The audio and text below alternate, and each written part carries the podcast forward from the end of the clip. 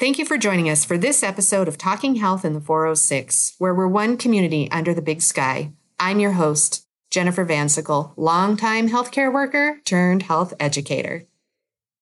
Whether fostering is something you've always considered, or something you've done, or maybe something you have no knowledge of, you're not going to want to miss today's episode with our guest, Brenda Segna from Billings. Brenda's been a repeat foster mom and has even adopted a few kids, including 2 teenagers. She's got a great story to share with her experiences. You're not going to want to miss it.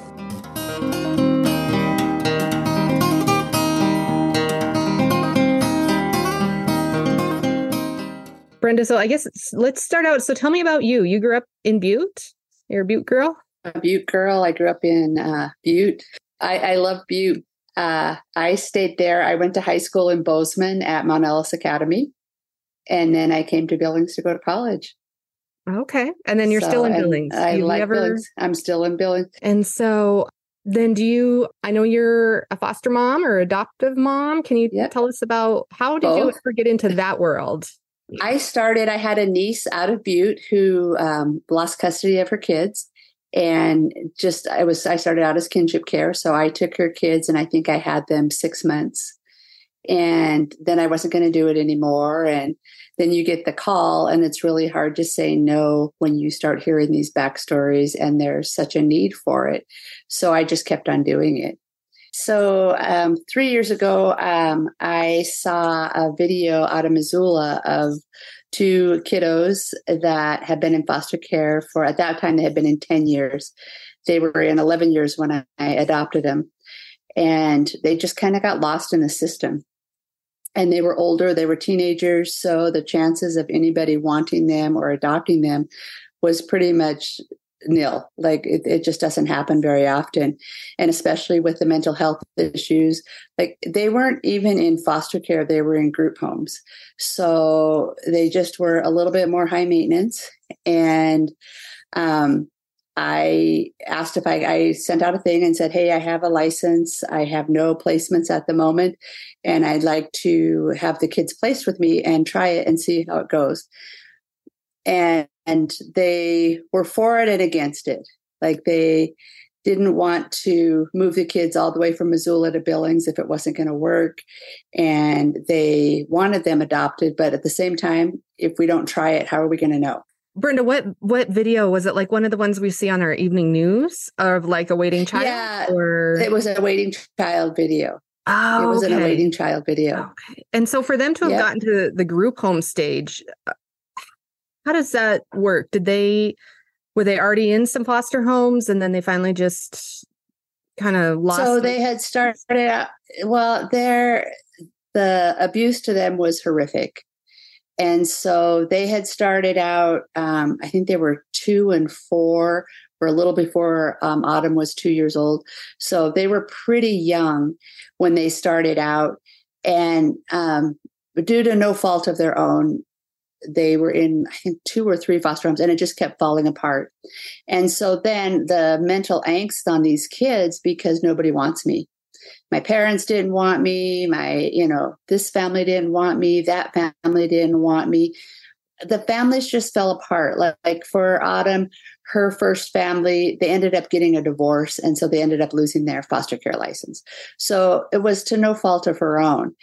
And so it was just, these things just kept happening, just bad situations. And so the only place to put them at the time, there were no foster families. So they started out having to go to group homes. And so are these group homes like also with like people with disabilities? You hear about those type of group homes. No, these are they are not disabilities. These are primarily, they're just filled with foster care kids in the system. And there's a lot of them are teenagers, and they end up aging out of them. And so it's just a regular house on the block. You would never know that it was foster kids. The kids go there, they go to school, they go to, and come back. So when I first went to pick up Autumn, there's a big sign on the door that says no going in or out. So the kids can't just go outside in the yard and play. It's like, do not cross this line without an adult. So they weren't allowed to go outside. And then when I walked in, so you walk into a foyer and the kids have to stand there and say, may I cross over to the living room? So then we got to cross over to the living room. We were trying to get to Autumn's bedroom to get her suitcase. And so then we walked through the living room to the kitchen, and she had to stop and may I cross over to the kitchen? And we had to do that like 4 times before we got to her bedroom. And so on the one side, these kids are so well behaved because it's so strict, it's so rigid in the house. On the other side, it's just really heartbreaking. Like when I brought them here, they did the same thing. They walked in my front door and I was trying to show them their bedrooms. And they're like, can I go up the stairs? I'm like, yeah, you just go up the stairs. We don't have to ask here. But it took me about 3 months to get them to quit asking. And the same for food, like they'd be hungry, but they wouldn't just go to the kitchen and grab a snack. That one took me about 6 months to get them to eat on their own. I'm not talking about meals because I fix the meals, but just to go grab a snack, grab an apple because they're hungry. They wouldn't do it because they thought they were going to get in trouble. And so it's a good thing and a bad thing because the positive is they're so well behaved that there were no issues. And I'll give you a good example of that. Jack got his driver's license. And so we got it after the school started. And so he goes to the high school here, and they're not allowed to park in any of the businesses' parking lot. Well, there's a shopping mall, and he couldn't get a pass for the parking lot because they only give it one time a year. So I said, well, right across the street, so that strip mall, I said, why don't you just go park there? He couldn't do it because it was breaking a rule.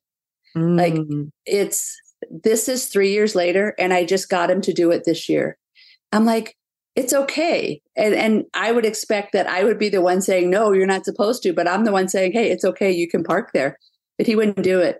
They wouldn't do anything that would break a rule because they didn't want to get in trouble. And so it was, there's breaking a rule and then there's bending a rule, I guess is how I would say it. It's like, we have no place to park and it's a one day, one time thing. It's okay. But you couldn't convince him of that. Like I said, it's 3 years later. I just got him to do it last week. And it was like, oh, like I said, there's good and they're bad. So when they think that these are terrible kids and they're not, they're so afraid of breaking a rule that they won't do it. And yep, they do have mental health issues. So neither one of them could walk up my stairs without a light on. They were terrified of the dark. So they both had to have a light on. They couldn't go outside after dark. Terrified of the dark. So those were all things that we had to work on and just different little things. And then the trust issue with me, like I would say for about the first year and a half, at least once a week, one of them, are you going to take us back? Yeah. When are you going to take us back? And it was like, I'm not taking you back. And if they did do something wrong, that was the very first thing out of their mouth was, are we going back now? Nope, you're not going back. It's done. It's over with. You're staying here. In fact, Autumn got in trouble last week and it still came out of her mouth. Am I going back to the group home now? No, you're not going back to the group home. You're just in trouble and we'll work through it. But it's just that's the first thought in their head is if I do anything wrong, I have to go back to the group home. Interesting. I have a cousin that married someone who was adopted out of foster care. And I remember her saying something similar where she just got bounced. For one reason or another, her and her siblings and the family that finally did adopt her, the mom said, this is your last stop. You're not going anywhere. And she said, I didn't believe her. So I tested her because I just felt like, okay, when's my next stop? Because here we go again. Let's just get it over with. And yeah, that's interesting. And the group homes are interesting because, essentially, I'm assuming it's run by the state of Montana. And they're not by the state of Montana. They're agencies like Youth Dynamics, Aware. Okay. And so they contract it out to them. And so the kids go there. I see. A lot of the foster care. So Aware has their own foster care. So does Youth Dynamics. So you're not necessarily a foster care for the state of Montana. You might be a foster care for one of these agencies. They each have their own process. Their own system. Okay. Yep. And so, in fact, both kids, their foster care, none of them were from the state. They were from Aware or Youth Dynamics. They both were from an agency, which I thought was kind of interesting too. Yeah. And that's a whole other rabbit hole to think about. So what does it look like to become a foster parent with one of these agencies? What is that licensing process look like? I don't know, because I've never done it, but I have read all the reports from there. So they're not as strict as the state. So it's a little bit different. Like I have a caseworker that comes into the home, that comes to visit. And so the caseworkers just meet with the agency. They don't necessarily meet with the family where the kiddo's at. So that's different. You know, I work directly with the caseworkers for each of the kiddos. And the caseworkers meet the families, but they have a supervisor at the agency. And so most all correspondence is through them. And so like, if I have an issue or if I need something, I can just pick up the phone and call the caseworker and say, hey, this is going on, or this is what I need. And it's taken care of. If you're with an agency, they have to call the agency, who then calls the caseworker. It's like this longer process. And it's like, I don't know if I would like that. Like it takes longer time, you know, if I have to call the agency and they can't, it's still the same situation. The caseworker makes the decisions, but you have a caseworker and then a supervisor. And then, so you're being screened for whatever it is. And maybe it's just a permission slip to go on a field trip, you know, and it has to be signed by a caseworker. And so I could have that in 20 minutes, where if you go through the agencies, and I'm saying that because Jet has one where he was going on a field trip, but the agency didn't get in contact with the caseworker in time, so he didn't get to go. And so it's that type of thing. It's like, it's just a couple steps longer. So, and I don't know as far as they have the background checks, obviously, but I don't know about the classes and the stuff that we have to take, how that differs in any way. I feel like I've even heard it's to the point where, like, if the kiddo needs a haircut, you need to get permission to get their hair cut. Oh yeah, you can't. So you can't cut their hair or change their appearance in any way without permission. And so, like, if I wanted, I have a foster baby now, if I wanted to cut her hair, I would have to get a hold of the caseworker. She would have to get it in writing from the parents. And if the parental rights are terminated, it's a judge who has to decide that. Like, you can't change their appearance. So in the group home, when I first started trying to get Autumn and Jet, Autumn's got red hair and she wanted to dye it pink or green or blue. And so their parental rights have been terminated, but the caseworker said yes. And like, it was me fighting to stop it. I'm like, no. I said, we're not supposed to change their appearance. Why are you letting her change her appearance? Well, she's a teenager. It's just a phase. And I was like, yep. And I said, and box dye on her red hair, it's going to turn green. And I said, she can just wait till she gets here. We'll discuss why she wants it done. I said, and I would prefer that any dyeing is done by a professional, especially for the color of her hair. I said, I've been down this road with another redhead. It's just going to turn green and it's going to be a nightmare. So I did get it stopped, and we did highlights. We tested it on highlights. And so she had green streaks in her hair. And she's like, oh. And I was like, this is what I was trying to tell you. I said, it's really hard to dye a redhead's hair. And I said, so you have to go to a professional. So it's just stuff like that, to where she was in a group home, so the rules were different. Yeah. Yeah. And so I guess getting back to Autumn and Jet's story on how they became part of your family. So after you got to move to Billings, you had them for several months and was finally getting them trained that they can walk into a room or they can go to the fridge and get a snack. Uh-huh. And at that point, they're still foster kids. They're not. Yeah, they were still foster care. Mm-hmm. Yep. So it's, they have to be in your home 6 months. So, it took me 6 months to get them here. I started in February, so I got them here in July. So then from July and December was my 6 month training period, or to see if it was going to work, the honeymoon period. So we made it through that. And then it took clear till the next July until I was able to adopt them. So then I had to do another 6 months. I don't think that was, I just think it was the process of getting everything done. By the time you get a judge and you get, like, it's not, we had to transfer the case. So at the end of the 6 months, then we had to transfer the case to Billings because I was still on board. I was still determined I was going to adopt them. So we got the case out. It was actually out of Butte. So we got the case out of Butte and transferred here to Billings. And then it was going through the process, and it took like about 6 months. Okay. So they were a whole year. Yeah. And can you tell us about what then it looked like with that ceremony with the judge or anything? What the steps were? So, yeah, people don't realize that you think adoption and they're going to be so happy and thrilled. But there's also panic in the kids. So Autumn was happy and thrilled. Jet had the panic attack. Like he was like, wait a minute, what's going on here? And so it took me probably another 6 months to calm Jet down. So not every kid is really, which I didn't know. I had no clue that any of this was going to happen. And it's like it's final and you've never had a final you've never had. And so it scares them. They don't know how to deal with that. And so it was talking to the therapist, like we had to go so many times and walk him through it. And foster care and group homes become their security blanket. And so what happens now if she changes her mind? I can't go back. And that was his exact words. I can't go back. And it's like, but I'm not changing my mind. You're going to be here until you turn 18, go to school, whatever. I said, I'm not changing my mind. But you can. Everybody changes their mind. He's like, you don't understand. Everybody changes their mind.